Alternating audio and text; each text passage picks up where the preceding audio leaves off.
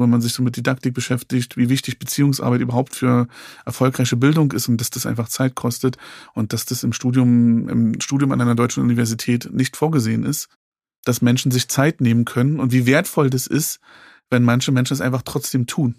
So. Und wie, aber auch wie zufällig es ist, letztendlich. Ne? Also das, ähm, du hast die Geschichte mit diesem Dozenten.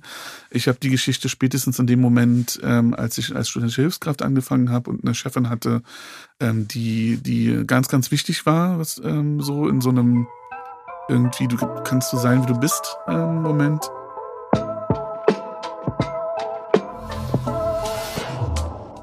B O M Berlin Ostmigrantisch. Ein Podcast über eine geteilte und vereinte Stadt. Von mir, Özgür Özvatan, und dir, Daniel Kubiak.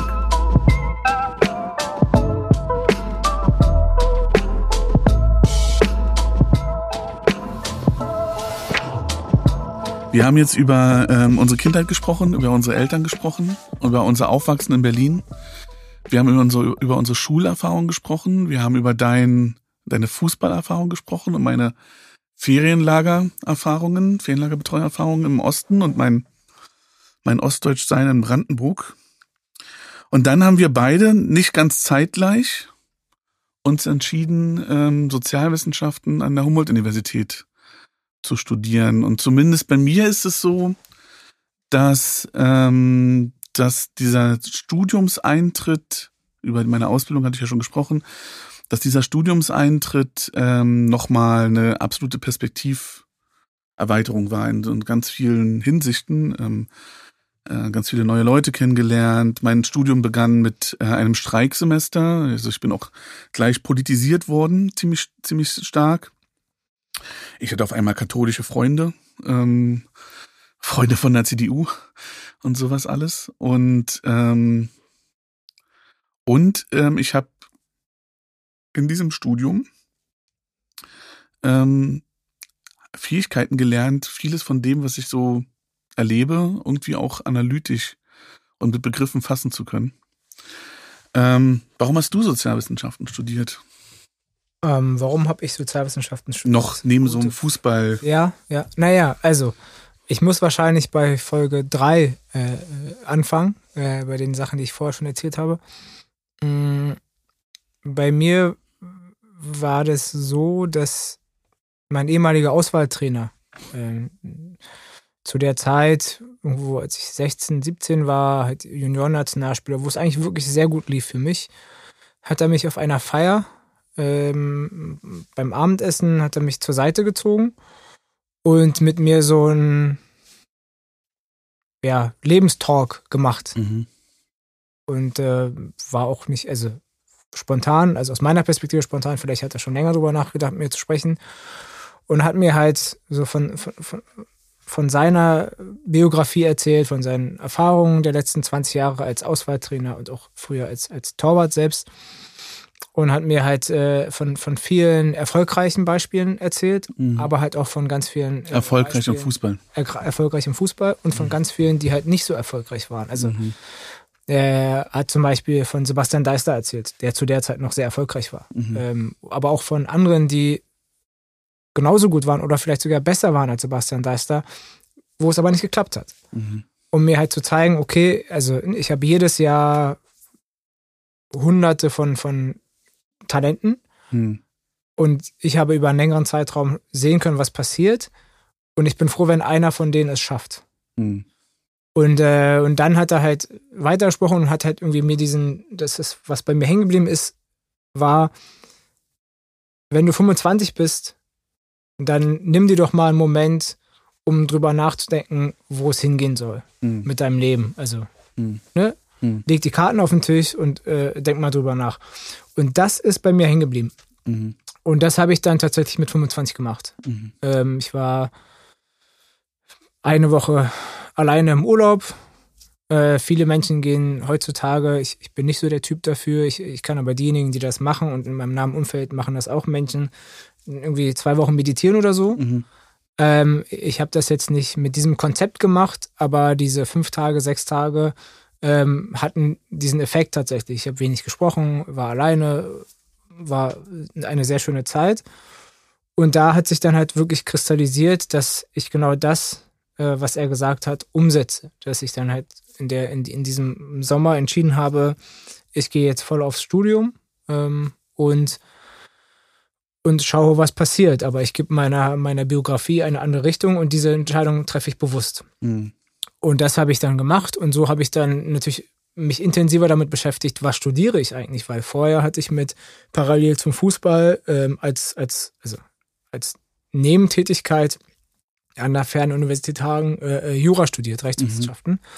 Aber das natürlich nicht so seriös. Das war eher so, äh, so ein bisschen, ähm, ja, so ein Bonus, äh, ein Trumpf äh, in, in der Hand, den man hat, wenn man dann sagen kann, naja, ich bin Fußballer, aber ich bin nicht ganz so blöd, weil es gibt ja dieses mhm. Stereotyp der, der, der blöden Fußballer, der mhm. doofen Fußballer. Ich bin gar nicht so da, ganz so doof. Ähm, ich studiere auch. Und auch aus meiner Familienbiografie, äh, äh, mein Vater hat ja äh, Politik äh, studiert und meine Mutter hat auch immer, als ich dann Fußball gespielt habe, war immer die Sorge, auch mein Sohn, der kann doch nicht nur Fußballer sein. Also mhm. das knüpft an, an, an, an die Geschichte von Thomas Bräuch. Äh, in seiner Dokumentation spricht er ja auch darüber, dass seine Mutter, die Lehrerin ist, äh, immer sozusagen, ja, sich so ein bisschen geschämt hat dafür, dass der Sohn nur in Anführungszeichen Fußballer ist. Und so war das bei mir auch. Da hieß es dann immer, ja, der ist halt nur Fußballer. Mhm. Oder der kann auch nicht nur Fußballer sein. Mhm. Später hat sich das gewandelt, als ich dann halt äh, äh, studiert habe und, und, angefangen habe zu studieren und als das alles äh, sein, sein, seinen Weg ging, hat sich das gedreht in, ja, mit dem Fußball hat das für ganz nach oben nicht gereicht. Mhm. Also, ja, aber mhm. das ist nochmal eine andere Konfliktlinie, intergenerationale Konfliktlinie. Auf jeden Fall ähm, habe ich mich dann entschieden und es war eine unglaublich schwierige Entscheidung, mhm. also was ich studieren werde. Ähm, und ich habe mich für Grundschullehramt äh, äh, äh, interessiert. Ähm, ich habe mich für auch für, die, für dieses Gebiet soziale Arbeit interessiert mhm. ähm, und letztlich aber dann doch ähm, Politikwissenschaften äh, hat dann überwogen tatsächlich als Interessensgebiet und dann habe ich halt gesehen, dass an der HU dieses Angebot halt interdisziplinär ist im Sinne von hier wird Soziologie gelehrt, hier wird mhm. Politikwissenschaften gelehrt und hier wird internationale Beziehungen gelehrt. Und dieses Angebot fand ich sehr spannend und dann habe ich halt äh, äh gesagt, okay, das mache ich mit ganz großen Unsicherheiten. Also ähm, mein, mein erstes Semester war eine einzige Katastrophe. Weil ich, also ich bin dann halt Menschen begegnet, die 18 waren hm. und äh, mit mir in Seminaren saßen. Und ich war 18 halt, aus Münster, Laura oder, Nee, oder mit Marie. 18 tatsächlich äh, heute MDB Annika Klose. Ah. Die saß mir schräg gegenüber, kann ich mich ja. ganz gut erinnern, wie sie sagte damals, dass sie 18 Jahre alt sei, gerade das Abitur gebaut hat und jetzt studiert. Und ich war dann halt schon 25, 26. Mhm. Äh, ich glaube, es hat dann nochmal ein Jahr gedauert, bis ich reinkam. Mhm. Ich war dann 26, glaube ich, schon und ja, halt acht Jahre älter und bei mir natürlich die großen Fragezeichen. Erstens, ich war jetzt einige Jahre raus. Mhm. Ich war nur Fußballer, in Anführungszeichen. Äh, und selbst wenn ich in drei Jahren mit dem Bachelor fertig bin und sie auch in drei Jahren fertig ist, dann ist sie 21 und ich bin Ende 20. Mhm. Und ne, all diese Ängste und Sorgen, die haben mich natürlich äh, ja, in der Zeit im ersten Semester vor allen Dingen geprägt. Ja, ähm, aber ja, es ist interessant. Ich meine, es ist interessant, ne? Also, weil bei mir war niemand, der äh, gibt's keine äh, Migra keine Migrationsgeschichte, aber auch nicht, aber auch keine ähm, keine akademische Geschichte. Mhm. Also ich habe eine Tante, die halt Mathe studiert in der DDR, noch angefangen und dann in einer Wendezeit aufge also in der Wendezeit studiert und dann aufgehört. Aber so richtig, also ein geisteswissenschaftliches Studium, da gab es eigentlich überhaupt kein Vorbild. Mhm. Und ähm, und bei mir ist es interessant, bei mir ist das so ähnlich. Ich habe ja diese Ausbildung gemacht als, als Fachmann für Systemgastronomie, ähm, auch hier in Berlin, in, in Pankow. Ähm, ich habe bei Hallo Pizza gearbeitet und habe in Pankow, Friedrichshain, Wilmersdorf, Prenzlauer Berg und äh, Moabit Pizzen ausgeliefert. Ich kenne diese Stadt, kann ich sagen. Du, du warst auf den Fußballplätzen, ich war in den Wohnungen und habe Pizzen dorthin geliefert. Ja. Und äh, bei mir war das auch übrigens so, dass dann ganz viele Leute gesagt haben, ach, das waren ja dann zwei vergeudete Jahre. Mhm. Und ich sehe das überhaupt nicht so. Ich finde es überhaupt, ich sehe das überhaupt nicht so, dass ich äh, Jahre vergeudet habe, indem ich in im Schichtdienst gearbeitet habe und wirklich sozusagen weiß, was es bedeutet, wenn man zwölf Stunden lang körperlich gearbeitet hat ähm, und geistig wirklich wenig von einem erwartet wird. Ähm, weil das zum Beispiel etwas war, was im Studium so irritierend war, dass da Leute waren, die eben 18 waren, das Studium von ihren Eltern bezahlt bekommen und ähm, noch, also wirklich noch nichts anderes kennen außer Abitur und Studium. Mhm. Ähm, also das war zu meiner Zeit noch nicht nur der Fall. Es hat sich immer, immer mehr auch ein bisschen dahin entwickelt, dass, dass Leute sehr jung studieren und irgendwie noch nichts vorher gemacht haben. Viele haben dann mal ein Jahr lang ähm, so einen Außen Auslandsaufenthalt gehabt und haben Kindern Deutsch oder Englisch beigebracht in irgendeinem Land auf der Welt. Aber genau, also für mich war das, war das dann auch, äh, also ich war dann nicht ganz so alt wie du, aber es war auch dieses, diese sehr große Unsicherheit, was ist denn das hier? bei mir ist es auch, das ist aber auch interessant, dass du das so bewusst entschieden hast, weil bei mir ist es auch ein ziemlicher Zufall gewesen. Ähm, ich hätte als äh, in der Schule eigentlich beschlossen, dass ich auf jeden Fall nicht studieren wäre, werde. Ich werde alles machen, aber nicht studieren. Und hat der ja dann diese Ausbildung angefangen und der Plan war eigentlich einen Pizzaladen zu führen. Mhm. Mir wurde gesagt, da kann man viel Geld verdienen. Und ähm, ja, das war der Plan. Und dann hieß es halt aber nicht gleich mit 19, mach erst noch diese Ausbildung und dann und dann hatten die mir nämlich damals angeboten und das ist vielleicht auch nochmal ganz interessant, weil meine damalige Freundin, jetzt Frau, da kommen wir in Folge 5 noch äh, mhm. zu, ähm, die wollte Werbekauffrau werden und hat sich in ähm, Düsseldorf bei Werbeagenturen beworben. Und ich hätte das habe das Angebot bekommen, dass ich nach der Ausbildung auch in Düsseldorf ähm, ähm, bei dem sozusagen bei dem Zentralladen von Hallo Pizza, ähm, dass ich dort doch was werden könne. Mhm. Man hat mir Firmenwagen versprochen und, ähm, und gesagt, du bist einer ähm, und so. Ich war einer der wenigen mit Abitur in der Ausbildung. Und, ähm, und mit hohem IQ, wie wir wissen aus deiner, äh, aus deiner Grundschulzeit oder. Jetzt, jetzt hast du es nochmal erwähnt, jetzt kann ich es nicht rausschneiden aus Folge 1, sondern muss es drin lassen. Ähm, nee, genau, und dann, ähm, und dann wurde gesagt, und dann kannst du doch auch bei uns hier in Köln Sozialwissenschaften studieren, da gibt's ja auch Sozialwissenschaften. Und ich fand es auch irgendwie interessant, ähm, da wirklich zu überlegen, in den Westen zu gehen, ja auch. Also mhm. das wäre das wäre das, was bei nämlich passiert wäre. Ich hätte Berlin verlassen und ich wäre zum Studieren, wie so viele meiner Generation, wäre zum Studieren in den Westen gegangen. Mhm. Ähm, und ähm, und es gibt es gab wirklich einen Knackpunkt, ähm, der ähm, der mich das nicht machen lassen hat. Und der war, dass der Chef dann meinte, aber pass auf, bei Sozialwissenschaften musst du sehr aufpassen, nicht, dass du dann noch links wirst. so, und wenn man jetzt ein bisschen weiß, Sozialwissenschaften in Köln ist die Gefahr jetzt auch nicht ganz so groß, weil es ein sehr quantitatives und sehr auch wirtschaftslastiges Studium ist. Ähm, auf jeden Fall äh, war das so der Punkt zu sagen, nee, ich bleib in Berlin. Mhm. Und war dann aber eigentlich eingeschrieben für Geschichte, Slavistik und ähm, Journalismus. Ja. Weil das war eigentlich mein Berufswunsch. Ich wollte eigentlich ähm, Journalist werden. Ich wollte eigentlich mhm. Radio, Radiomoderator werden. Jetzt bin ich Podcaster geworden. Äh, als akademisches Hobby. Und, ähm, und dann wurde ich aber an der HU zugelassen. Und der Grund, warum ich an die HU gegangen bin, ist, also ich war jetzt war in der FU, die, mhm. der, die andere Zulassung, und an der HU wurde ich dann im Nachrückverfahren zugelassen. Und der Grund, warum ich an die HU gegangen bin, ist ein ganz einfacher. Nämlich, ich hatte mich dann auf WGs in, in, in Dahlem und, und mhm. Wilmersdorf und so beworben. Und irgendwie konnte ich mir das nicht vorstellen, dahin zu ziehen. Ja. Ähm, und ich hatte damals im Prenzlauer Berg gewohnt. Und da war die Uni zehn Minuten mit dem Fahrrad. Ja. Und dann habe ich den genommen. Und dann habe ich auf einmal Sozialwissenschaften studiert. Und ich weiß noch genau, erste, also das haben wir, das haben alle gemacht und später war ich Studienberater und war selber derjenige, der da stand. Und ich weiß noch genau, damals standen äh, die langjährige Studienberaterin Karin Lohr und ihr, ihre studentische Hilfskraft ähm, Manuel da vorne und haben die Studienordnung erklärt. Mhm. Und ich dachte, niemals habe ich hier irgendeine Chance. Ich verstehe dann nicht mal die Studienordnung. Ja. Ich verstehe überhaupt nicht, was, was, was hier los ist, ja, was hier passieren soll. Und dann wurde gesagt, man muss hier ganz viel lesen. Und dann wurde immer über die Statistik gesprochen, die so schwer ist. Ja. Und ähm, also es ist wirklich interessant. Ähm, ich frage mich jetzt immer wieder, was passiert wäre, wenn wir nicht dieses Streiksemester gehabt hätten. Mhm. Ob ich dann nicht auch ganz schnell wieder aufgehört hätte, weil das eigentlich nichts war. Aber dieses Streiksemester, das war halt irgendwie was, was mich total an diese Uni auch gebunden hat, da ich mich engagiert. Wir wollten damals, haben wir Sabine Christiansen, wollten wir besetzen, ähm, mhm.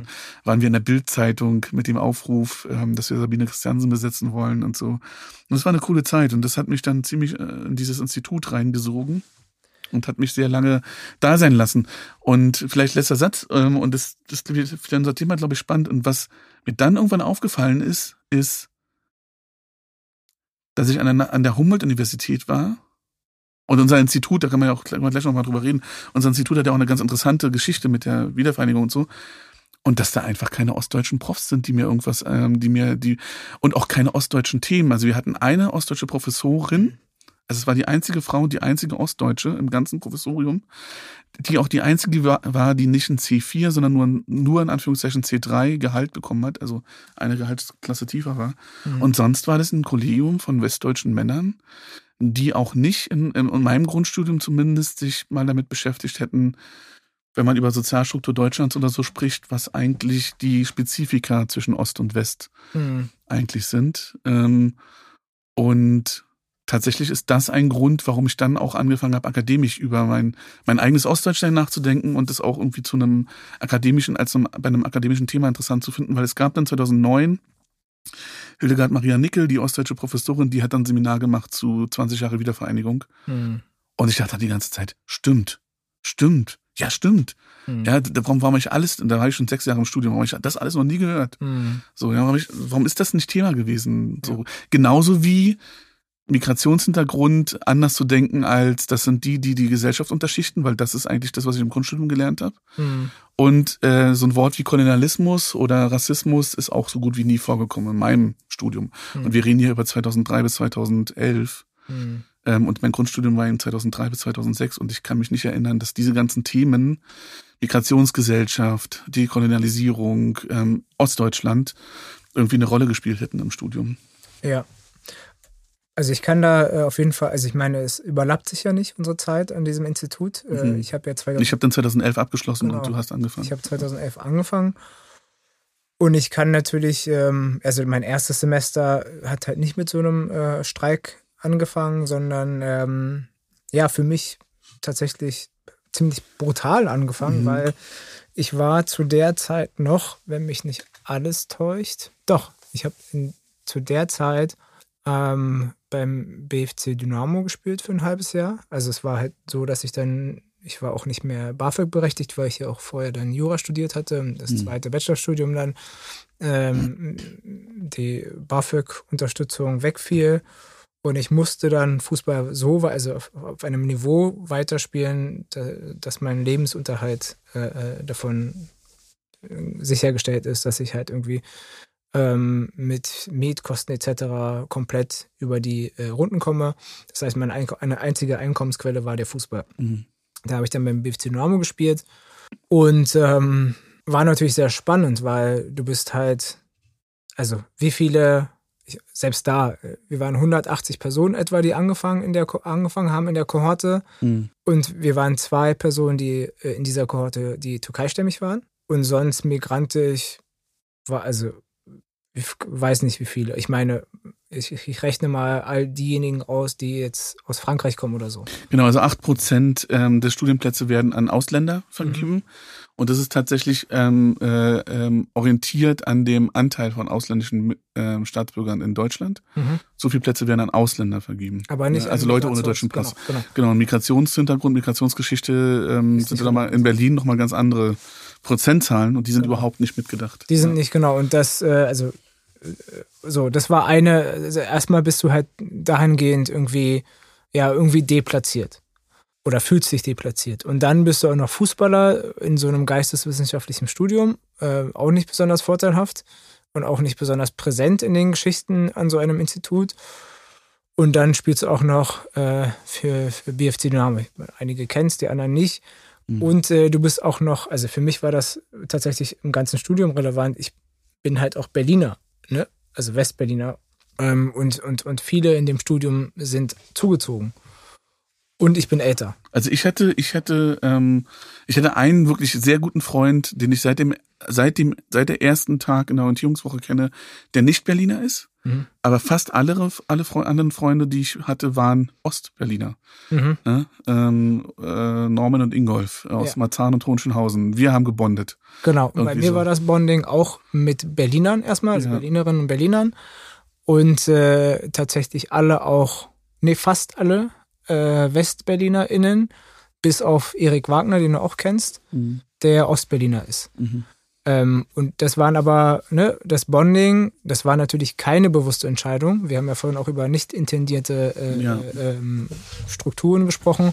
Und hier hat dieses Vernetzen, da spielt halt dieses Berliner sein, mhm. Berlinerin sein, spielt absolut eine Rolle. Mhm. Ähm, und ich glaube ja, dass das viel damit zu tun hat, dass ähm, die Leute, die in Berlin sind, die haben meistens schon ihren Freundeskreis, die brauchen, die brauchen keine neuen Leute eigentlich. Ich war überhaupt nicht. Und die Leute, ja, und die Leute, die dazukommen, die ähm, kommen halt in eine neue Stadt und ich weiß noch Björn, der dann eher nicht wusste, wo man sich die Brötchen kauft und ähm, und naja, wenn man halt aus einer 20.000 Einwohnerstadt auf einmal nach Berlin kommt, ähm, hat man auch erstmal mit sich zu tun und dann ja. geht man halt eher mit den Leuten aus, die auch mit sich zu tun haben. Total. Und die anderen gehen halt nach Hause, da wo sie schon immer Genau, und ich meine, die haben ja auch äh, alte Freundinnen und Freunde, für, den, für die sie schon zu wenig Zeit haben und dann neue dazuladen, ja.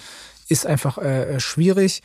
Und äh, also bei mir war das auch so, dass ich auch gar keine Zeit dafür hatte. Also ich musste ja durch den Fußball meinen Lebensunterhalt sichern und dann halt in der restlichen Zeit ähm, dieses Studium ähm, mhm. irgendwie starten. Und das äh, hat halt wirklich sehr holprig angefangen, äh, wo ich aber sagen muss, meine Startvoraussetzungen waren eigentlich gar nicht so schlecht. Mhm. Ähm, also ne, ich komme aus einem Haushalt, äh, wo ich sagen würde, ziemlich politisch. Ähm, das heißt, ich bringe so ein Grundwissen mit, also all das, was wir halt sagen über Mittelschichtskulturen, mhm. dass die halt übertragen werden. Kulturelles Kapital auf jeden Fall. Mhm. So, ich kannte, ich habe auch schon sehr früh Marx gelesen und äh, viele äh, interessante Texte gelesen. Ich habe in meinem Abitur äh, in Berlin an der Pölscher Oberschule äh, in, in Sporttheorie hatte ich großes Glück, wie ich heute finde, äh, hat der ähm, Lehrer, Herr Schmitzdorf, ähm, uns Bourdieu lesen lassen. Oh. Genau. Ähm, okay. Also wir haben Elias gelesen äh, und Bourdieu, aber vor allen Dingen Bourdieu. Und ich habe Bourdieu auch dann gelesen, als ich Fußballer war. Also als ich mhm. noch nicht studiert habe, habe ich äh, Bourdieu gelesen ähm, und, und auch Max Weber gelesen, aber vor allen Dingen Bourdieu gelesen. Vielleicht ganz kurz für die Leute, die uns zuhören ja. und die nicht einen sozialwissenschaftlichen Background haben. Also Pierre Bourdieu, wie erklärt man das jetzt kurz und prägnant schnell, ist äh, jemand, der sich sehr viel mit ähm, der Sozialisation auseinandergesetzt hat, also äh, mit ne, wie sozusagen wie Leute eingebunden sind in ihren biografischen Werdegang. Und er hat so ein Kapitalienkonzept und ähm, beschreibt relativ ähm, irgendwie auch greifbar, ähm, wie Startvoraussetzungen sich verändern, je nachdem, wie viel ökonomisches Kapital, also wie viel Geld man mitbringt, aber auch wie viel kulturelles Kapital man mitbringt, also ob die Eltern zum Beispiel selber studiert haben und wie, wie viel soziales Kapital man eben auch mitbringt. Also, ja, ob man, also ob man andere Menschen, ob man Leute kennt, die einem helfen können. Genau, ich meine vielleicht. Also ne, ich habe ich hab so einen ich habe so einen Kumpel im Studium gehabt, der konnte seine Hausarbeiten immer ähm, seinem Vater geben. Der war Geschichts so eine Art Geschichtsprofessor. Ja der war dann nicht mehr Prof er äh, war dann nicht richtig Professor, weil dann die Wende kam und so. Und der hat halt alle seine Hausarbeiten seinem Vater gegeben, der hat es gelesen. Ja. Und äh, das war no chance bei mir, dass ja. da irgendwas sozusagen zurückkommt. Und das wäre dann dieses, so eine Mischung aus sozialem und kulturellem Kapital irgendwie.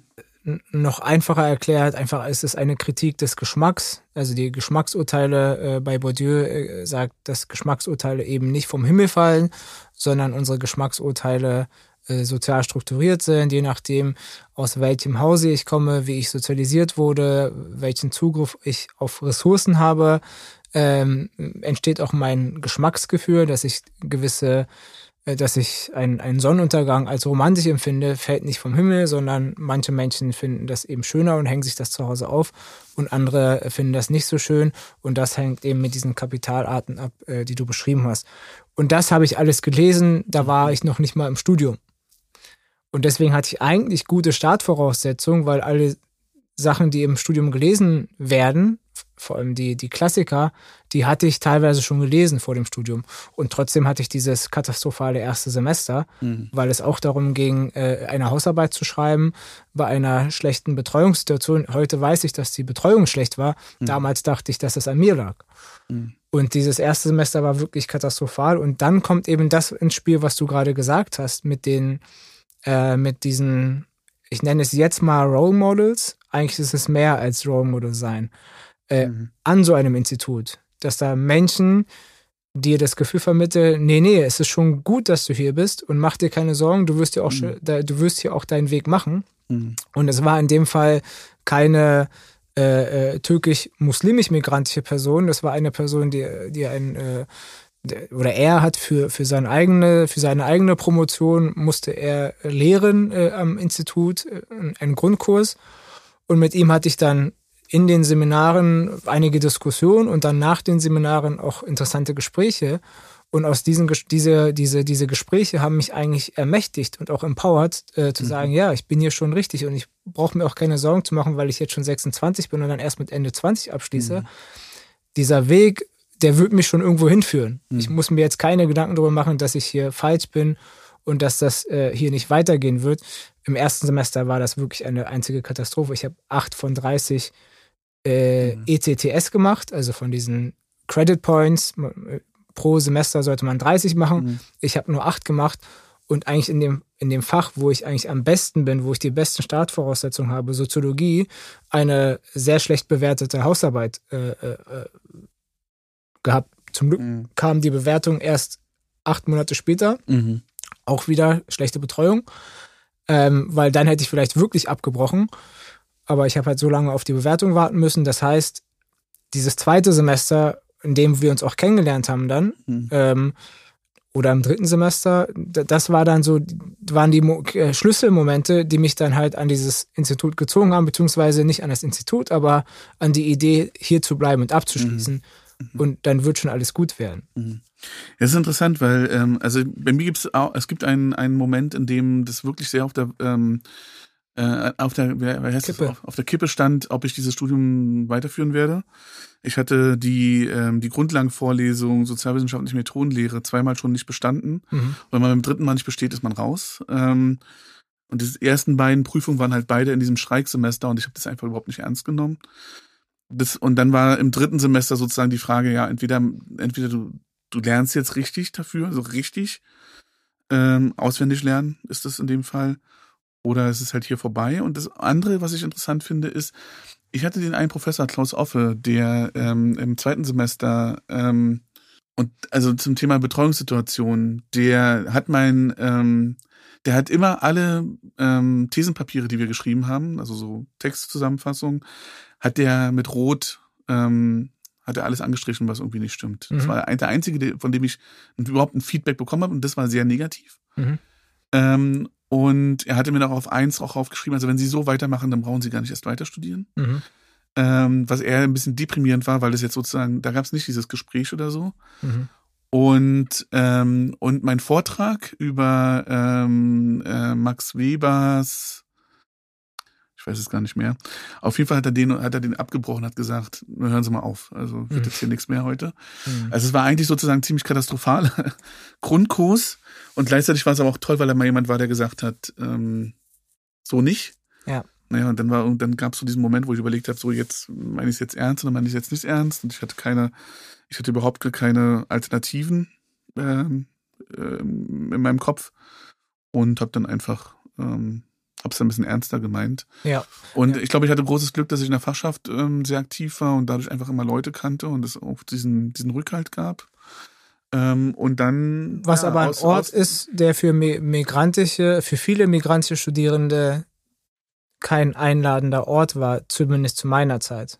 Also ich weiß nicht, wie es jetzt bei dir war oder nach mir. Na gut, ich bin ja, ich bin ja kein, also die Migrations, also wir hatten keine Menschen mit Migrationsgeschichte in der mhm. Fachschaft. Mhm. Ähm, die großen Streits waren ähm, damals, ähm, wir waren die Generation, die das Rauchverbot im Fachschaftsraum durchgesetzt hat. Und dann haben, sind Leute aus Protest gegangen. Mhm. Äh, wir waren auch die, die gesagt haben, also wir finden es jetzt nicht so gut, wenn hier gekifft wird. Ähm, und dann sind Leute gegangen. Also das waren irgendwie die Themen. Ja, äh, ja. Freiheit oder nicht Freiheit. Und Freiheit wurde am Kiffen oder nicht Kiffen festgemacht. Ja. Ähm, und dann ging es ja immer sozusagen um die großen äh, Studienreformfragen, Bachelorstudium und Masterstudium.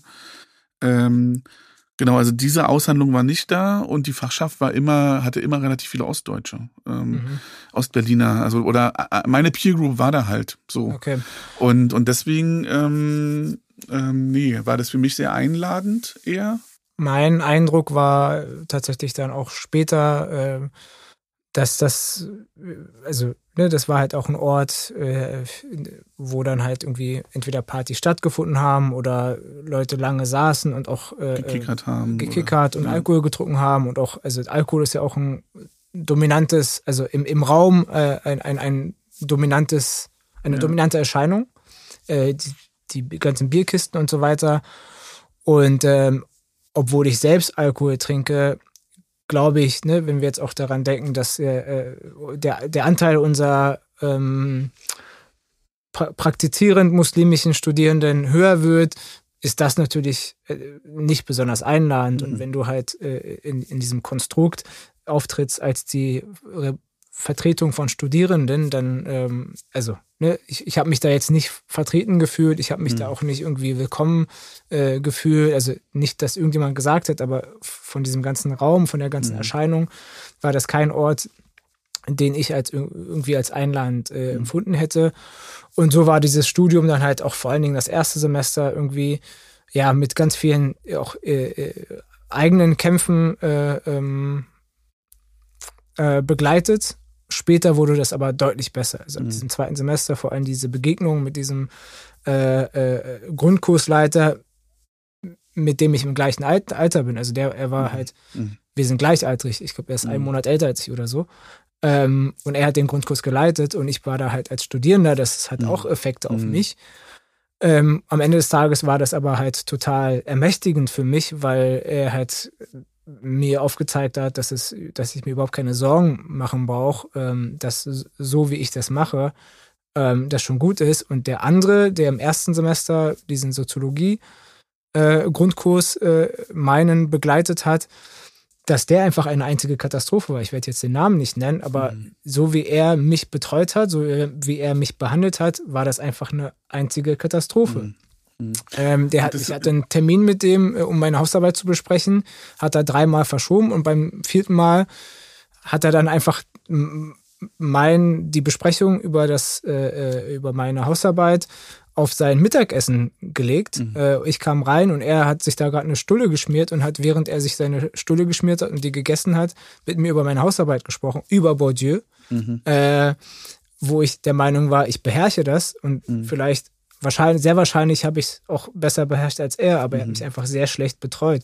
Am Ende des Tages siehst du aber in, diesem, in dieser Situation den Fehler nicht bei dir, sondern, beziehungsweise du siehst den Fehler bei dir und nicht bei ihm. Ja, erinnert mich daran, dass ich tatsächlich öfter auch mal essen musste, als ich Beratungen gemacht habe.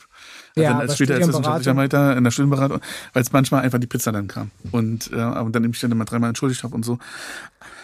Aber ja, aber ich meine, ich glaube, das ist ein ganz schön großes Thema, ne, im, im Studium generell, dieses ähm, sich ähm, so eine, das ist wie so eine selbsterfüllende Prophezeiung auf, dass man, wenn man ähm, studiert und vielleicht schon mit so einem Gefühl kommt, ja, ist das überhaupt was für mich? Wenn man dann in so einen Kontext kommt, wo eigentlich die Leute keine Zeit für dich haben mhm. und wo dann die Leute, die sehr laut sind, vielleicht in so einem Seminarraum, ähm, vielleicht auch viel heiße Luft produzieren, ähm, ja, ganz schön, ganz schön abschrecken können. Also das war in meiner Studienberatungszeit ähm, ähm, wirklich ein sehr, sehr großes Thema, immer wieder mit Studierenden ähm, zu tun zu haben, die, ähm, die sich fehl am Platze fühlten. Und ja, die auch eben keine Role Models dann je, je nachdem hatten. Das war immer auch ein bisschen natürlich ein Problem in meiner Positionierung, weil ich halt als weißer Mann da saß und ähm, zwar irgendwie glaubhaft ähm, über ähm, Fragen sprechen konnte, wenn es ums so nicht Akademiker-Haushalt ähm, ging, aber ähm, ja, und da so diese Zeit zu haben, wirklich, also äh, mittlerweile, ähm, äh, wenn man auch Kinder hat und so, wenn man sich so mit Didaktik beschäftigt, wie wichtig Beziehungsarbeit überhaupt für erfolgreiche Bildung ist und dass das einfach Zeit kostet und dass das im Studium, im Studium an einer deutschen Universität nicht vorgesehen ist, ja. dass Menschen sich Zeit nehmen können und wie wertvoll das ist, wenn manche Menschen es einfach trotzdem tun. Ja. So. Und wie, aber auch wie zufällig das ist. Ja. Letztendlich, ne? Also das, ähm, du hast die Geschichte mit diesem Dozenten. Ich habe die Geschichte spätestens in dem Moment, ähm, als ich als studentische Hilfskraft angefangen habe und eine Chefin hatte, ähm, die, die ganz, ganz wichtig war, was ähm, so in so einem irgendwie, du kannst so sein, wie du bist, ähm, mhm. Moment. Ähm, und das ist ja auch wirklich purer Zufall. Genau, wir als, also als Soziologen äh, glauben wir ja nicht so richtig an Zufälle, aber ähm, das ist halt, also in den Situationen kann das natürlich sind das halt Wahrscheinlichkeiten. Also die Chefin, die ich hatte, war halt eine ostdeutsche Frau. Genau. Ähm, und, ich, und ich glaube, da, da, da war irgendwas, wo ich wusste, ah, okay, du kannst hier, ähm, genau. und das du ist kannst ja hier auch als Ostdeutscher sein. Ähm, die hat auch ein nicht akademisches Elternhaus. Mhm. Ist viel älter als ich gewesen, ähm, aber trotzdem und und hatte halt eine Art, ähm, zu, ähm, so eine Art, die eben nicht irgendwie urteilend oder so war. Ja, und, und dass sie da ist, ist ja dann, das erhöht die Wahrscheinlichkeit, dass du sie triffst mhm. und dass dann etwas passiert. Also das meine ich mit den, das sind ja das, keine. Und interessanterweise, dass sie da ist, hat sehr, sehr viel mit der DDR zu tun, mit der Frage, wer in der DDR studieren konnte und wie man auch gefordert, gefördert wurde und wenn man drin war, war man in der DDR, vielleicht können wir die Geschichte ganz kurz erzählen, weil ich sie auch immer interessant finde. Ne? Wir haben ja eben am Institut für Sozialwissenschaften an der HU in Berlin studiert und dieses Institut hat letztens ähm, 25-jährige, jetzt mittlerweile 30-jähriges Jubiläum ähm, begangen. Also sie planen jetzt, glaube ich, gerade das 30-jährige Jubiläum. Und, ähm, und das Institut wird sozusagen so ein bisschen so gedacht, als sei es ähm, 91, 92 dann neu gegründet worden. Mhm. Und, ähm, und das finde ich wirklich interessant, weil so ganz stimmt das nicht. Denn es gab in der DDR an der HU das Institut für marxistisch-leninistische Soziologie, das gab es mhm. so am Ende der 70er Jahre. Und man hat eben Soziologie studiert in, äh, in der DDR und es gab an der HU, an der HU und, es, ähm, und es gab, glaube ich, in Rostock und in Leipzig noch, einen, noch einen Soziologiestudiengang. Und ähm, also Leute haben in den 80er Jahren Soziologie studiert ähm, und es waren halt irgendwie, glaube ich, maximal 20 Leute, die überhaupt pro Jahrgang zugelassen wurden. Also es waren auch sehr, sehr wenig Menschen. Mhm. Und es ist natürlich irgendwie eine andere Studiensituation und so. Ja. Ähm, man ist dann so. Genau, und dann gab es halt eine, dann gab es halt diesen Transformationsprozess und es gibt so ähm, Texte darüber, wie auch am Institut, an diesem Institut für Soziologie ähm, darüber gesprochen wurde, ähm, wie man sich positioniert. Und es gab natürlich eher ähm, oppositionelle ähm, Einstellungen gegenüber dem der DDR ähm, und sehr, auch sehr viel Unzufriedenheit, was das Forschen betrifft und so und ähm, mhm. wie frei man forschen konnte und was für Texte man lesen konnte. Und dann ähm, gab es eben schon in Berlin, ähm, das ist ja auch wieder die Berlin-Geschichte, gab es schon das Institut für Soziologie und das Institut für Politikwissenschaft an der FU. Mhm. Ähm, also das OSI und mhm. ähm, ich glaube, das ist einfach Institut für Soziologie und an der TU gab es noch einen Soziologiestudiengang, der so einen technikwissenschaftlichen Aspekt hatte. Das heißt, man hat gesagt, ein Institut für Soziologie brauchen wir eigentlich nicht mehr. Mhm. Und Politikwissenschaft gab es in der DDR nicht, weil Politikwissenschaft als Wissenschaft der Politik nicht so richtig nötig war, weil es einfach keine Politik in der Hinsicht, in dem Sinne gab, ähm, in der Diktatur. Und ähm, und dann hatte man die Idee, dann machen wir diesen interdisziplinären Studiengang und gründen halt ein Institut für Sozialwissenschaften. Ähm, und genau, und das ist auch interessant, ob man das jetzt als eine Kontinuität denkt oder als eine Neugründung denkt. Ja. Ähm, in gewisser Weise, es gibt sehr wenig personelle Kontinuität, weil soweit ich weiß, ist eine Professorin ähm, eben äh, übernommen worden und ein oder zwei wissenschaftliche MitarbeiterInnen. Da wurde dann, ne, gab es so Checks, also politische und aber auch Leistungschecks, ob die überhaupt und der Rest waren neuberufene ja. ProfessorInnen aus dem Westen. Und es gibt diese wunderbare Geschichte, ähm, oder es gibt viele schöne, wunderbare Geschichten, die mal in einem anderen Podcast nochmal erzählt werden müssen, ja. ähm, wie die dann gekommen sind und mit welchem Habitus auch die auch gekommen sind und mit welchem, mit welcher Einstellung sie gekommen sind. Ja. Ich möchte gern zurückkommen auf dieses ja. Studium, weil ich habe ja jetzt die Geschichte erzählt, wie du die, die, dieses Gefühl von deplatziert sein.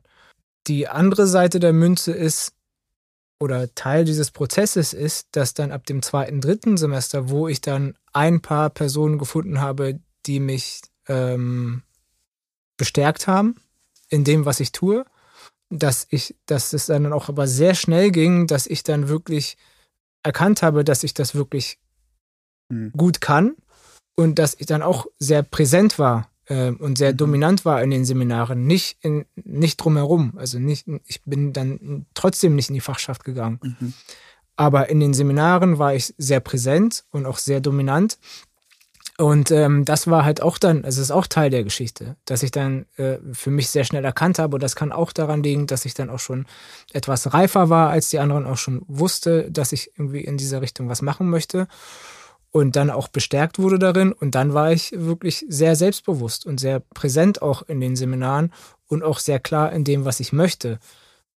heißt nicht, dass ich wusste, ich möchte, ich werde eine Stelle als studentische Hilfskraft bekommen und später als wissenschaftlicher Mitarbeiter, aber schon wusste, dass ich hier bestimmte Stärken einbringe und auch eine bestimmte Position einbringe, die hier unterrepräsentiert mhm. ist und die hier dann teilweise auch geschätzt wird, teilweise auch nicht, mhm. aber halt auf jeden Fall mit einem gewissen Selbstbewusstsein und Selbstvertrauen aufzutreten. Und das ist auch Teil der Geschichte. Und ich glaube, die ist auch ziemlich relevant. Mhm. Also ich habe dann ähm, die ganzen äh, Bourdieu-Seminare trotzdem besucht, mhm. obwohl ich diese schlechte Erfahrung hatte mhm. und obwohl ich dann eher das Gefühl hatte, dass es an mir lag. Trotzdem habe ich dann die Bourdieu-Seminare äh, bei einem anderen Dozenten äh, belegt und da lief das alles sehr gut. Und dann habe ich erkannt, okay, es war anscheinend lag es doch nicht an mir, sondern und das mhm. auch machen zu können, ähm, ne, das ist eine ist eine ganz ein wichtiger Teil dieser Geschichte, das auch an sich dann äh, äh, an sich abprallen zu lassen mhm. und auch irgendwie diese Stärke äh, dann in diesem Prozess an diesem Institut entwickeln zu können. Und das äh, lag natürlich daran, dass da einzelne Person, Personen waren, die ich dann getroffen habe und die mich dann darin unterstützt haben. Mhm. Und dafür ist dieses Institut auch da, dass es dann halt für verschiedene äh, Menschen verschiedener äh, Herkünfte äh, mhm. dann diese Begegnungsmöglichkeiten gibt. Mhm. Heißt nicht, dass es immer klappt, mhm. aber zumindest die Wahrscheinlichkeit dafür da ist. Mhm. Und dir war dann klar, dass du in die Wissenschaft, das, das, dass du die Wissenschaft zu deinem Beruf irgendwann machst? Das war mir nicht klar. Ich weiß nicht, es, ich weiß nicht, also wir haben ja gesagt, dass wir über dieses Thema unbedingt sprechen ja. möchten. Ich weiß gar nicht, ähm, ob uns das heute überhaupt klar ist. Ja. Ähm, ich glaube, wir beide machen den, wir haben, wir sind ja beide Wissenschaftler äh, und als Wissenschaftler angestellt. Äh, ich glaube, wir beide machen den Job mit Herzblut, aber wir beide wissen wahrscheinlich nicht, was wir in fünf Jahren machen. Mhm. Außer vielleicht, also vielleicht ist der, der, der kleinste gemeinsame Nenner, in der Zukunftsaussicht ist, dass wir in irgendeiner Form an der Wissensherstellung arbeiten. Und die Wahrscheinlichkeit, dass es in Berlin ist, ist auch so, ist auch durchaus gegeben. Genau. Irgendwie ist das eine Kontinuität, die wir haben, dass wir irgendwie in Berlin ja, sind. Und äh, also bei mir, Ost oder West egal. Ja, weil bei mir ist es tatsächlich so, ich habe ja gesagt, also im Studium äh, äh, hatte ich eigentlich abgelehnt nach dem Abitur und ich habe dann eben doch angefangen zu studieren. Ich habe das mal so ein bisschen als eine Kür betrachtet habe mir auch Zeit gelassen im Studium, habe auch ein Kind bekommen im Studium, ähm, was, was übrigens dann dazu, dafür gesorgt hat, dass ich es ab dem Moment ernst genommen habe mit dem Studium, also schneller wurde und bessere Noten bekommen habe. Und, ähm, und nach der Masterarbeit habe ich eigentlich wieder gesagt, nee, also das, das ist es nicht. Und dann kam aber so eine Stelle um die Ecke und ähm, da war eine Promotionsverpflichtung mit drin. Und dann habe ich so eine Promotion geschrieben hm. und habe nach der Promotion wieder gesagt, nee, eigentlich äh, muss ich hier weg. Und dann kam mal wieder so eine Stelle um die Ecke und ja. ähm, dann ging es wieder weiter. Und, mhm. ähm, und irgendwie, ähm, äh, ja, ist es ja auch interessant, ähm, ist es auch die Unfähigkeit, ähm, Nein zu sagen oder die Unfähigkeit, eine Alternative zu finden? Oder hat es, oder ist es, also Herzblut ja, aber hat es auch, ist man, also, ne, dieses, ähm, das, was du ja beschrieben hast, mit dem sich fehl am Platz zu, zu fühlen, das, das ist was, was bis heute ähm, sich durch durch meine, meine Biografie zieht, ähm, diese, das im Komposter-Syndrom, also die Angst mhm. davor, dass man irgendwann auffliegt. Ähm, und gleichzeitig aber anzuerkennen, ja, aber man ist jetzt schon seit mittlerweile zehn Jahren in diesem, in diesem Job und macht den offensichtlich jetzt auch nicht so schlecht, dass es halt aufgehört hat. Ja, ähm, und Wissenschaft ist ja sowieso so ein sehr eigenes Feld auch, ja. Also gerade die Wissenschaft, die wir betreiben, weil wir irgendwie die ganze Zeit ja auch mit uns beschäftigt sind, während wir unsere Themen bearbeiten. Ja, auch. das habe ich auch gelesen, äh, als ich noch nicht studiert habe, als ich damals Bourdieu gelesen habe, ähm, in, in, äh, in, dem, in dem Werk Soziologische Fragen, dass äh, der, der erste Auftrag eines jeden Soziologen, einer äh, Soziologin ist äh, erstmal die Soziologie von dir selbst vorzunehmen, also dich selbst erstmal zu situieren in einem Klassensystem und Milieusystem. Äh, und das fand ich immer schon sehr spannend. Und das mhm. natürlich, wir beschäftigen uns immer auch äh, mit uns selbst und wie wir irgendwie jetzt positioniert sind und was das eigentlich alles bedeutet, was wir tun. Gleichzeitig sind wir halt ständig damit äh, äh, beschäftigt, irgendwie unsere Umwelt auch so einzuordnen. Und ich glaube, ähm, dass da eine äh, Kontinuität äh, vorliegt bei mir, was diese Berufswahl, wenn man das wirklich analytisch und retrospektiv äh, sich anschaut, und darüber ärgere ich mich heutzutage immer mal wieder, mhm. also als reflexartig, gar mhm. nicht, also in, in, meiner Lebenszufriedenheit überhaupt nicht, aber reflexartig in bestimmten Situationen, dass ich wieder eine Profession gewählt habe, über die sich alle das Maul zerreißen können. Mhm. Alle wissen es immer besser. Ne? Also ja. beim Fußball wissen ja. alle, ist immer, in, äh, in, in, Deutschland wird ja auch immer gesagt, 80 äh, Millionen Bundestrainer. 80 Millionen Bundestrainer. Mhm. Äh, und in der Türkei gibt es das gleiche Saying. Ja. Und, ähm, und mit dem Beruf, den wir beide jetzt haben, nämlich Politik analysieren, Gesellschaft analysieren, du kannst hier aus diesem Studio rausgehen, runtergehen in den Flur, dich mit Leuten unterhalten oder du gehst raus, weil du sagst, hier, das ist irgendwie ein wissenschaftlicher Raum. Ich gehe auf die Straße und du wirst Leute treffen, du kannst mit denen über ein Thema sprechen, über Autos in Berlin, Klimapolitik und die wissen es besser als du. Mhm. Ähm, und das ist sozusagen eine Kontinuität bei mir, die ich aber gar nicht schlimm finde, mhm. weil es auch zeigt, dass ich mich immer auch in, in, also in zwei Professionen bewegt habe, die sehr nah an, an, an den Menschen ist. Mhm. Und das finde ich äh, sehr spannend. Und dann nochmal zu dem anderen Punkt von dir äh, mit diesem deplatziert sein. Da gehe ich teilweise mit, weil andererseits finde ich auch, einerseits, was du gesagt hast, diese Dauer, wir sind schon so lange in diesem System. Und andererseits auch, wir bringen halt einfach eine unglaubliche Stärke auch mit rein. Und dieses, ne, also diese, diese Stärke, die wir mit, wir, wir bringen halt was mit. Und das ist nicht nur, weil ich migrantisch bin oder du Ostdeutsch, sondern weil du auch noch was draufgepackt hast und weil du auch noch andere Sachen mitbringst. Und ich glaube, das ist äh, sehr wichtig, auch ähm, diese Messages auch wirklich zu zirkulieren. Also, mhm. und deswegen war es mir vorhin auch wichtig, den, die zweite Hälfte der Geschichte mhm. mitzuerzählen. Mhm. Es ist nämlich eine Power-Geschichte, da äh, mit Selbstvertrauen reinzugehen. Und das ist nicht, weil ich besonders toll bin, sondern weil an diesem Institut die Ressourcen da waren, die mich unterstützt haben mhm. darin, selbstbewusst aufzutreten. Mhm. Und macht das was mit dir? Weil ähm, äh, tatsächlich bei mir ist es so mittlerweile so, dass ich ja, mittlerweile gibt's ja Leute, die habe ich im ersten Semester beraten, als ich angefangen habe zu studieren. Und mittlerweile sind die promoviert. Mhm. Ähm, also so langsam kommt die Zeit, wo die Leute promoviert sind. Ja. Ähm, und ähm, und Vorlesungen halten und so. Mhm. Oder im Bundestag ähm, arbeiten oder ähm, ja, ähm, Bücher schreiben und mit denen, äh, mit denen auf äh, vor 200 Leuten Bücher vorlesen und so. Also mhm. all diese Leute gibt es.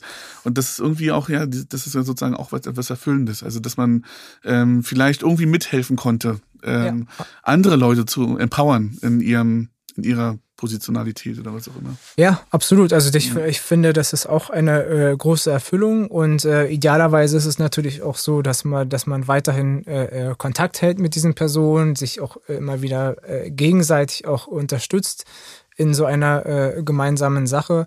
Äh, ich, also das find, empfinde ich auch als äh, sehr erfüllend.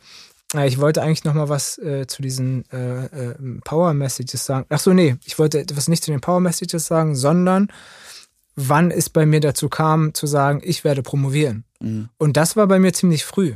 Mhm. Also ich, dieses, dieses selbstbewusste Auftreten nach diesem zweiten, dritten Semester, ich glaube, ab dem im vierten Bachelorsemester wusste ich schon, ich werde promovieren. Mhm. Und habe, also ich habe angefangen zu rechnen. Ich habe angefangen zu kalkulieren, wann, in welchem Alter würde ich denn mhm. dann meine Promotion fertig haben. Und Gibt's ist das dann schon zu alt oder nicht? Für, für keine Ahnung was. Ah, ja, okay. Ne? Aber überhaupt einfach mal diese Rechenspiele, also vergleichbar eigentlich mit, was wir jetzt gerade in Deutschland in der Bundesliga seit Jahren wieder haben, dass wir halt wieder am Ende der Saison Rechenspiele äh, beginnen. Ja? Wenn der auswärts verliert und der äh, heim zu Hause gewinnt. Ja. So, und so, so kann man das eigentlich, mit dem kann man das eigentlich vergleichen. Ich habe dann angefangen zu rechnen, okay, ich mein, also wenn ich meinen Bachelor, bevor ich 30 bin, schaffen könnte, das wäre schon cool. Hm. So, und dann wirklich durchziehen mit meinem Master zwei Jahre, dann bin ich vielleicht noch unter 32, 31,5 vielleicht noch. Mhm. Und dann nochmal drei Jahre, vielleicht dreieinhalb Jahre äh, äh, Promotion. Also, ne, so Idealszenario. Dann bin ich ja noch, 35, bevor ich 35 bin, habe ich dann schon meine Promotion fertig. Immer noch fünf Jahre älter als andere. mhm. aber immerhin. Also das waren so die Rechenspiele, mit denen ich dann aber auch schon sehr früh angefangen habe, weil äh, wenn ich jetzt wirklich 100% deplatziert mich ständig gefühlt hätte, dann hätte ich nicht im vierten, fünften Bachelorsemester mit diesen äh, Rechenspielen angefangen. Und äh, ja, glücklicherweise ist das so gelaufen. Und jetzt äh, kicken natürlich ganz viele Selbstromantisierungen ein, wenn ich das retrospektiv mhm. erkläre und beschreibe. Äh, in der Situation war das natürlich, also, ne, es war mhm. nicht einfach. Äh, und es, mhm. ich habe das aber nicht so gepackt, weil ich so toll bin, weil einfach die Netzwerke da und die Ressourcen drumherum einfach mhm. äh, gut greifen. Und ähm, ja, ich dann auch irgendwie so, ne, ökonomisch die, die Möglichkeit hatte und alles irgendwie gut gelaufen ist. Ähm, ja, so gut, dass ich dann halt auch eben äh, äh, am Ende im, ersten Master, im ersten Mastersemester Vater geworden bin, äh, mit meinem ersten Kind oder mit unserem ersten Kind. Und ähm, aber eigentlich eben nicht so wie bei dir, erst mit dem Kind das Gefühl hatte, jetzt wird's ernst. Ich hatte halt schon ein gewisses Alter, eine gewisse Reife, sodass ich halt schon, ja, mit diesem, mit diesem Wissen, ich will jetzt hier durchziehen und so schnell wie möglich und so gut wie möglich, das dann halt schon sehr früh da war und ich dann auch mir erlauben konnte, quasi Vater zu werden. Äh, und ich weiß nicht, das war ja auch nochmal eine, eine, also für mich war das eine spannende Geschichte, ähm, sozusagen dieses Masterstudium am Institut für Sozialwissenschaften mit einem sehr präsenten Kind. Also ich waren ja, ähm, also das war ja schon äh, auffällig, dass ich so oft, ich war ja drei Tage die Woche ja. mit Kind, äh, mit Baby am Institut. Ja. Und das war halt einfach sehr präsent in diesem Bild äh, des Instituts. Und für mich war das dann in, in meiner Selbstbeschreibung, war das schon sehr wichtig, dass ich das halt als türkisch, migrantisch, muslimischer Vater so präsent an diesem Institut gemacht habe, weil von der Position her, von der Positionalität her, war ich der Letzte, von dem sowas erwartet wird. Mhm. Ne? Migrantischer Vater, türkischer Vater, muslimischer Vater, der so viel Care ja. Tätigkeiten übernimmt. Ja. Für mich ist das so, wenn das Familienministerium so ein so ein ikonisches ähm, Bild produzieren würde, wie die sich Familienpolitik vorstellen, ja. dann hätten sie ein Foto von dir gemacht. Also man muss sich das so vorstellen, das Institut für Sozialwissenschaften ist in Berlin Mitte am, ähm, an der, an der S-Bahn und das hat so große Schaufenster. Ja. Wenn man da vorbeigelaufen, Im Erdgeschoss. Im, Im Erdgeschoss und wenn man da vorbeiläuft, dann hätte man ein Foto von Özgür machen können, wie er, ähm, wie er äh, mit ähm, Baby im Trage, im in Trage, roten Trage, in so einer, in so einer, in so einer Trage, in so einer Berlin-Prenzlauer Berg-Trage ähm, im Seminarraum stand und, und, und einen, einen Vortrag hält über wahrscheinlich irgendwas. Ja. Ähm, und man hätte ein Bild machen können, man hätte sagen können, Germany modern. Das, so, ja, ja, genau. Das wäre so ikonisch gewesen und ähm, wobei man sagen muss, und meine Erfahrung, meine Erfahrung mit der ja. Fachschaft ist, ist komplett Gegenteil. Als mhm. ich, ich war nämlich noch sehr aktiv in der Fachschaft, als ich schwanger, als meine Frau schwanger geworden ist, ähm, als wir schwanger geworden sind und ähm, und die erste Reaktion von einer Fachschafts, ähm, von einer Fachschaftskommilitonin war, i Kinder. Mhm. So, und das war so, unerwünscht, keine Kinder ja. hier bitte und so. Mhm. Äh, also es war so das eine eher ein so eine Safe so eine, Space für Menschen ohne Kinder. Genau, äh, es war eher so eine Gegenerfahrung ähm, und ähm, und genau, ich meine das mit also in diesen Seminaren, ich hatte ja auch Konflikte, also ich diese ne, du hast ja vorhin gesagt Vortrag in den Seminaren, das ist ja nicht, weil ich da der Lehrende war, sondern ich ja. war ja dann im der als Studierender in diesen Seminaren und wenn ich einen Vortrag gehalten habe mit Kind oder mit Baby, dann, dann war das ja, weil ich das musste, um die, ja. die Leistungsanforderungen zu erfüllen. Ähm, das ist, glaube ich, ganz wichtig zu ergänzen. Und natürlich gab es da auch mit ganz wenigen, äh, aber mit trotzdem passiert, auch mit äh, DozentInnen äh, auch, auch Probleme. Ach, echt? Okay. Ja, genau. Ähm, also so, ich meine, Probleme auch wieder nicht intendiert, gut gemeint oftmals, aber halt so, ähm, ja, so Sachen wie, ja, ja, ähm, es ist okay, wenn das Baby hier ist oder so. Hm. Also so, es ist Fürs kein, Baby. Nee, nee also. Ach, ob, ah, hast du gefragt? Ob, nee, nee, nee, die sagen, es ist okay, wenn es hier Ach so. ist. Ja, klar, es ist okay. Ja. Es ist selbstverständlich, dass es hier ist, weil es ist ein Baby und ich bin der Vater ja. und es kann ohne mich nicht überleben. Deswegen, ja, also es ist gar kein, also dieser Satz ist komplett äh, redundant der ist halt, der ist, äh, den brauchen wir, den brauche ich nicht zu hören, weil ja. Das ist halt ein, ein, Raum, in dem auch Babys sein können, beziehungsweise Eltern mit ihren Babys sein können, Elternteile mit ihren Babys sein können. Das brauchst du mir nicht zu bestätigen. Ich brauche dich auch nicht zu fragen, ob ich mein Baby mitbringe. Mhm. Ich kann es machen. Es ist schöner für unsere Beziehungsarbeit, aber ich muss es auch nicht machen. Mhm. Es gibt irgendwie, also mir ist kein, keine, kein, keine Klausel in der Satzung bekannt, die sagt, äh, Babys sind hier äh, nicht. Äh, Hunde sind nicht erlaubt. Das Hunde sind nicht erlaubt, genau. Aber, aber da, das war ja, also das wurde ja irgendwann entschieden, glaube ich, ja. dass Studierende nicht mit Hunden kommen können ja. sollen. Und äh, diesen Satz brauche ich nicht zu hören.